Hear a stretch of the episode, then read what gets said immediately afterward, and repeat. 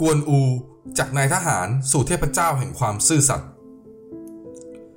พูดถึงวรรณคดีเรื่องสามก๊กตัวละครที่โด่งดังที่สุด และรู้จักกันทั่วโลก จนถูกยกย่องในคุณธรรมความซื่อสัตย์ให้เป็นเทพเจ้าได้นั้น จะเป็นใครไปไม่ได้เลยนอกจากกวนอู กวนอูเป็นใคร เหตุใดจึงถูกยกย่องให้เป็นเทพเจ้าแห่งความซื่อสัตย์และนี่คือเรื่องราวของกวนอู เชิญรับฟังครับ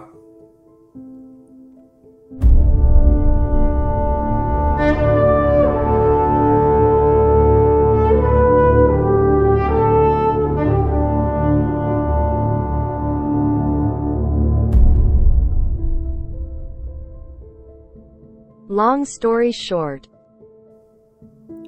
กวนอูเป็นตัวละครที่มีตัวตนจริงในวรรณกรรมอิงประวัติศาสตร์จีนเรื่องสามก๊กนะครับ มีชื่อร้องว่าหุนเตียง ว่ากันว่ากวนอูเป็นคนที่มีรูปร่างสูงใหญ่ใบหน้าแดงเหมือนพุทราสุกในตายาวรี คิ้วดั่งหนอนไหม หนวดคราวงามยาวถึงอก อาวุธประจำกายคือเงามังกรเขียว มีม้าประจำตัวชื่อม้าเซ็กเทา สีแดงเพลิงที่วิ่งได้วันละพันลีกวนอูเนี่ยเกิดในครอบครัวนักปราชญ์ช่วงปลายราชวงศ์ฮั่นประมาณพุทธศักราช 704 หรือถ้าเกิดเทียบกับประเทศไทยก็คือก่อนสมัยสุขโขทัยของเราประมาณพันปีเลยครับ จริงๆ แล้วเนี่ยกวนอูชื่อจริง ๆ ของเขาไม่ใช่กวนอูนะครับ เป็นชื่อเผิงเสียน แต่ว่า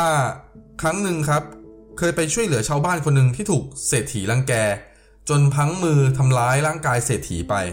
ทำให้ต้องอาญาแผ่นดินเลยหนีการจับกลุ่ม วันหนึ่งไปเจอนายด่านที่ด่านถงกวนครับนายด่านถงกวนก็ถามชื่อแท้ว่าลือลือลือชื่ออะไรอะ่ะ กวนอูตกใจครับ นึกอะไรไม่ทันก็เลยชี้ไปที่ด่านถงกวน แล้วก็บอกนายด่านว่า อ่า ชื่อกวงอูอะทำให้เผิงเสียนเลยใช้ชื่อกวนอูมาตั้งแต่ตอนนั้นนั่นเองครับ ต่อมาครับ กวนอูได้พบกับเหตุการณ์ที่เรียกว่าเปลี่ยนชีวิตตัวเองเลยก็ว่าได้ นั่นก็คือการพบกับเล่าปี่ แล้วก็เตียวหุย ทั้ง 3 คนพบกันโดยบังเอิญครับ แล้วก็ถูกใจซึ่งกันและกัน สุดท้ายจบด้วยการตัดสินใจสาบานเป็นพี่น้องร่วมสาบานกัน ในส่วนท้อ หลังบ้านของเตียวหุย โดยเล่าปีซึ่งเป็นเชื้อพระวงศ์ได้รับการยกย่องให้เป็นพี่ใหญ่ครับ กวนอูเป็นพี่รอง ส่วนเตียวหุยก็เป็นน้องเล็กนั่นเอง ทั้ง 3 คนก็คบหาเป็นพี่น้องที่รักใคร่สนิทสนมกัน จนเวลาผ่านไปครับ เกิดมีกบฏที่เรียกว่า โจรพวกผ้าเหลือง ออกป้นสะดมไปทั่วประเทศจีนตอนนั้น โจรพวกผ้าเหลืองเนี่ยออกอารวาส ตรงกับช่วงของสมัยพระเจ้าเฮียนเต้ราชวงศ์ฮั่นครับ ทั้งเล่าปีกวนอูเตียวหุยก็เลย รับสมัครพักพวก หลักๆก็เป็นพวกชาวนาครับ เข้าร่วมกองทัพแล้วก็ฝึกฝนกันเอง พอเริ่มมีขนาดใหญ่แล้วก็พากันไปปราบกบฏโจรพวกผ้าเหลืองจนลาบคาบผลงานของเล่าปีกวนอูเตียวหุยครั้งนี้ครับ เป็นที่เชิดหน้าชูตาทั้ง 3 คนอย่างมาก จนทำให้เล่าปีได้ปูนบำเหน็จเป็นนายอำเภอเล็ก ๆ แห่งหนึ่ง กวนอูกับเตียวหุยก็เลยติดสอยห้อยตามไปดูแลอำเภอแห่งนั้นด้วย วันหนึ่งครับ มีเจ้าเมืองออกมาตรวจราชการ พอเจอเล่าปีปุ๊บก็ข่มขู่เอาสินบนจากเล่าปีแล้วก็ขู่ครับว่าถ้าเกิดเล่าปีไม่มอบให้จะเขียนดีกาถวายพระเจ้าเฮียนเต้ว่าเล่าปีคิดกบฏ เรื่องนี้พอรู้ถึงเตียวหุย เตียวหุยซึ่งเป็นคนอารมณ์ร้อน ก็ไม่พอใจครับ บุกไปทำร้ายเจ้าเมืองจนบาดเจ็บสาหัส ทั้ง 3 คนก็อยู่ไม่ได้สิครับ เพราะไปทำร้ายเจ้าเมืองขนาดนี้ทำให้ต้องทิ้งตำแหน่งแล้วก็ออกเดินทางหนีอาญาแผ่นดินนั่นเอง วันเวลาผ่านไปครับ ได้เกิดขุนศึกนายหนึ่ง นามว่าต่างโต๊ะ ได้เข้าควบคุมราชการแผ่นดินครับ แล้วก็จับฮ่องเต้เนี่ยเป็นเพียงหุ่นเชิด ส่วนตัวเองก็มีอำนาจเต็มในการบริหารราชการแผ่นดิน ส่วนฮ่องเต้ก็เป็นฮ่องเต้แค่ในนามครับ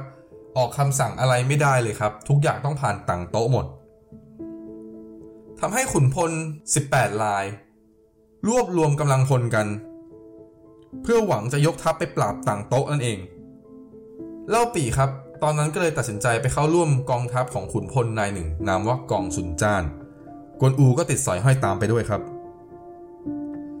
กวนอูไปลบครั้งนี้ในฐานะทหารธรรมดาต่างโต๊ะเนี่ยมีแม่ทัพฝีมือดีคนหนึ่งชื่อหัวหยงครับ ที่กองทัพ 18 หัวเมือง ส่งแม่ทัพฝีมือดีไปกี่คนต่อกี่คน ก็ไม่สามารถเอาชนะได้ วันหนึ่งครับ กองทัพ 18 ขุนพลเนี่ยก็ประชุมกันว่า เราจะสามารถหาขุนพลที่จะอาสาไปสู้กับหัวหยงนั้นได้ยังไง เพราะว่าส่งไปก็พ่ายแพ้แล้วก็เสียชีวิตหมด อยู่ๆกวนอูซึ่งเป็นแค่ทหารธรรมดา ก็ขันอาสาออกไปลบเองเฉยเลยครับ ตอนนั้นก็เป็นที่ขบขันของเหล่าไม่ทัพในกองนะครับ เพราะว่ากวนอูเนี่ยเป็นทหารธรรมดา หรือจะพูดหยาบๆก็คือเป็นทหารปลายแถว ไม่มีชื่อเสียงเรียงนามอะไรเลย จะไปสู้กับแม่ทัพชื่อดังมากฝีมือได้อย่างไร กลัวว่าจะเอาชีวิตไปทิ้งเปล่าๆ และการ ไปลบนั้นถ้าหากเสียชีวิตไม่ได้แค่ตัวเองเอาชื่อเสียงไปทิ้งอย่างเดียวนะครับ กองทัพก็จะเสียชื่อเสียงไปด้วย แต่โจโฉซึ่งเป็นขุนพลคนหนึ่งในตอนนั้นกับ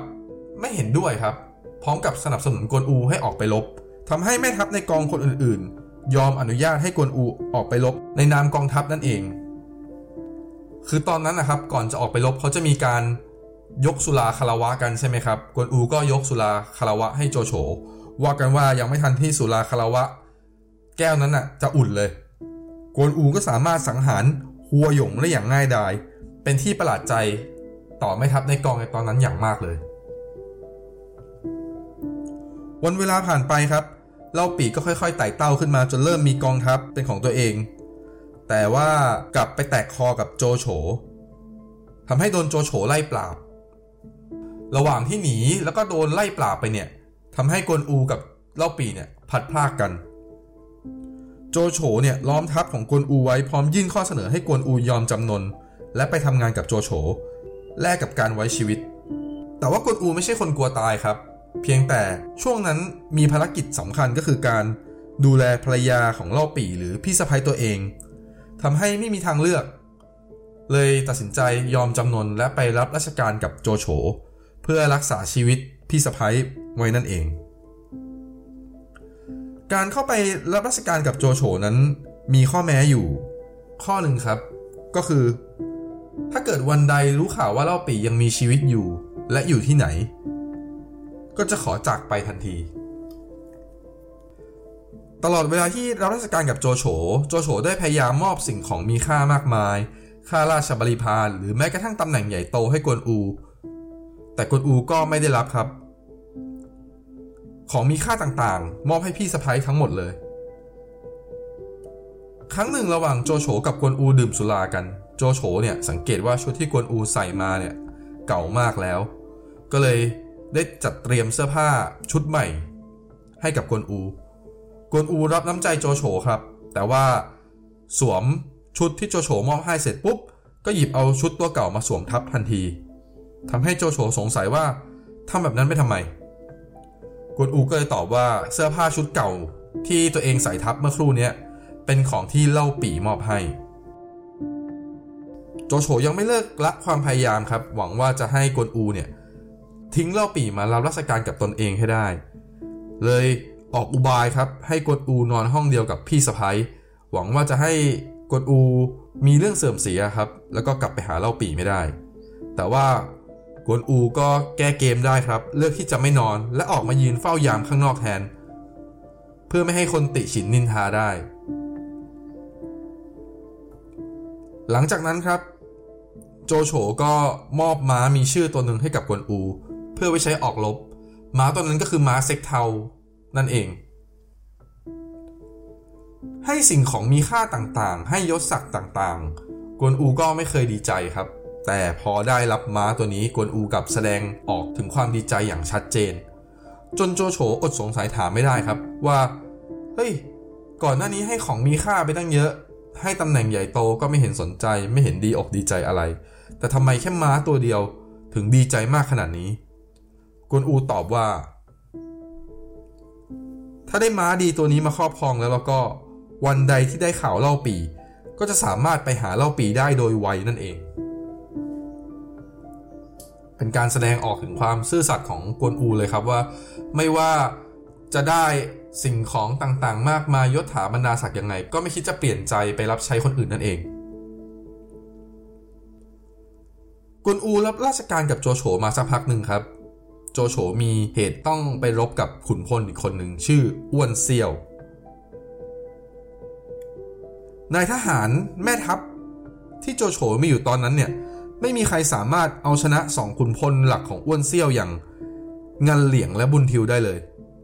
ซึ่งนักเวลานั้นเนี่ยงันเหลียงกับบุญทิวเนี่ยขึ้นชื่อว่าเป็นนักรบที่มีฝีมือดีมาก กวนอูได้โอกาสครับ หวังว่าจะทดแทนบุญคุณโจโฉก็เลย อาสาเป็นคนเข้าไปต่อสู้กับแม่ทัพของอ้วนเซียวนั่นเอง แรกเริ่มเดิมทีเนี่ยโจโฉก็ไม่อยากให้กวนอูไปครับ เพราะกลัวว่ากวนอูจะทำสำเร็จ แล้วเป็นการทดแทนบุญคุณของตัวเองไปทำให้ไม่มีอะไรไป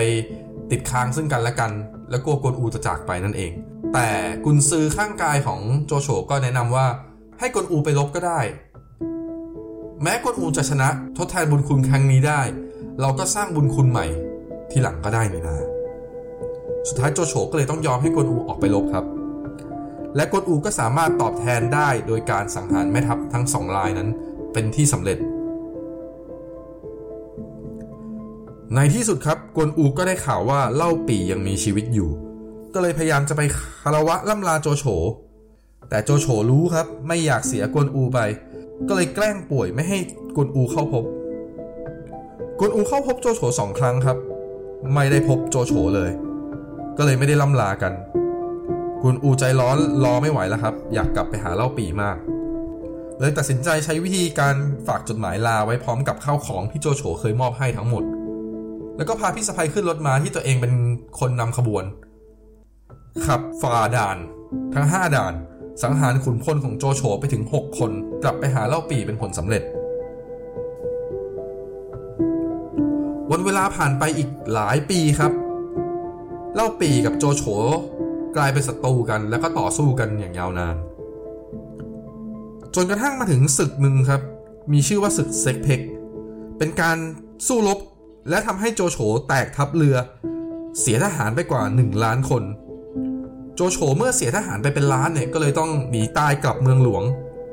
ระหว่างทางกลับเมืองหลวงของโจโฉเนี่ยก็ไปต้องอุบายของขงเบ้ง ทำให้มาพบกับกวนอูที่นำกองทัพดักซุ่มรออยู่ โจโฉตอนนั้นเหลือทหารแค่หยิบมือครับ ไม่สามารถต่อสู้ได้แน่ๆ ก็เลยตัดสินใจลงจากหลังม้ามาทักทายทวงบุญคุณกวนอู กวนอูระลึกถึงบุญคุณของโจโฉเมื่อครั้งก่อน ตัดสินใจปล่อยโจโฉกลับเมืองหลวงไป ทั้งๆทที่รู้ว่า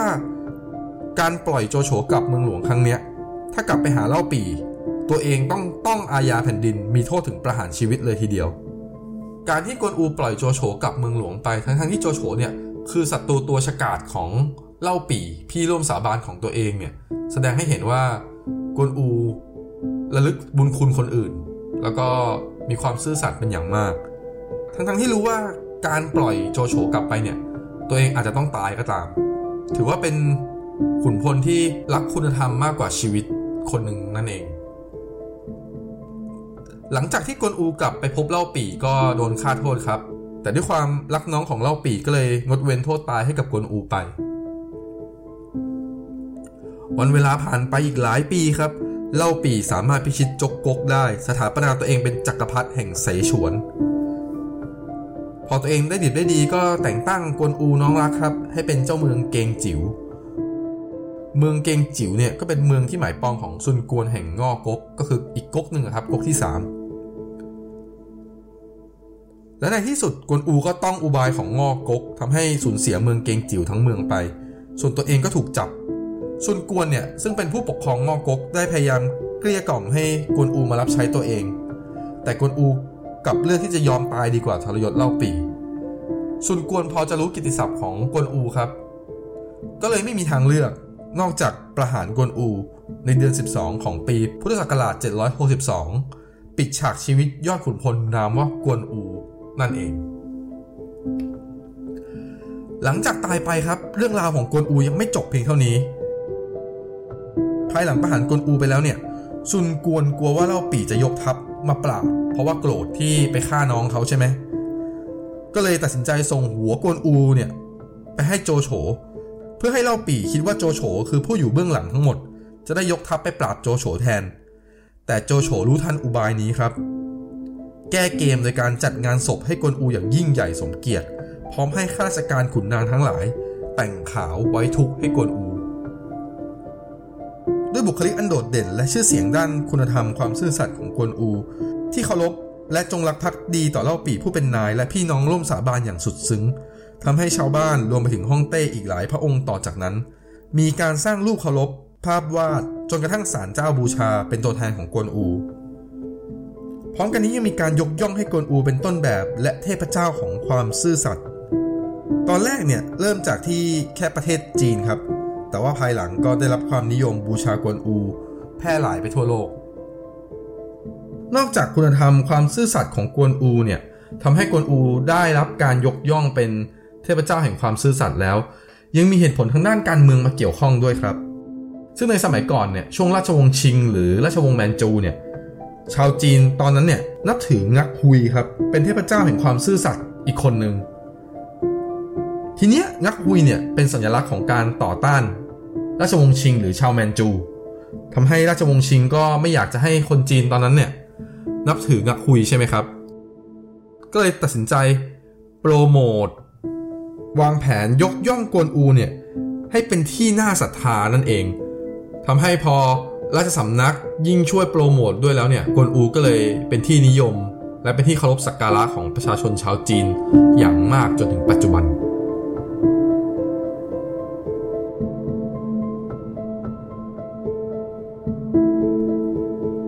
อย่าลืมกดถูกใจ กดติดตามให้ด้วยนะครับ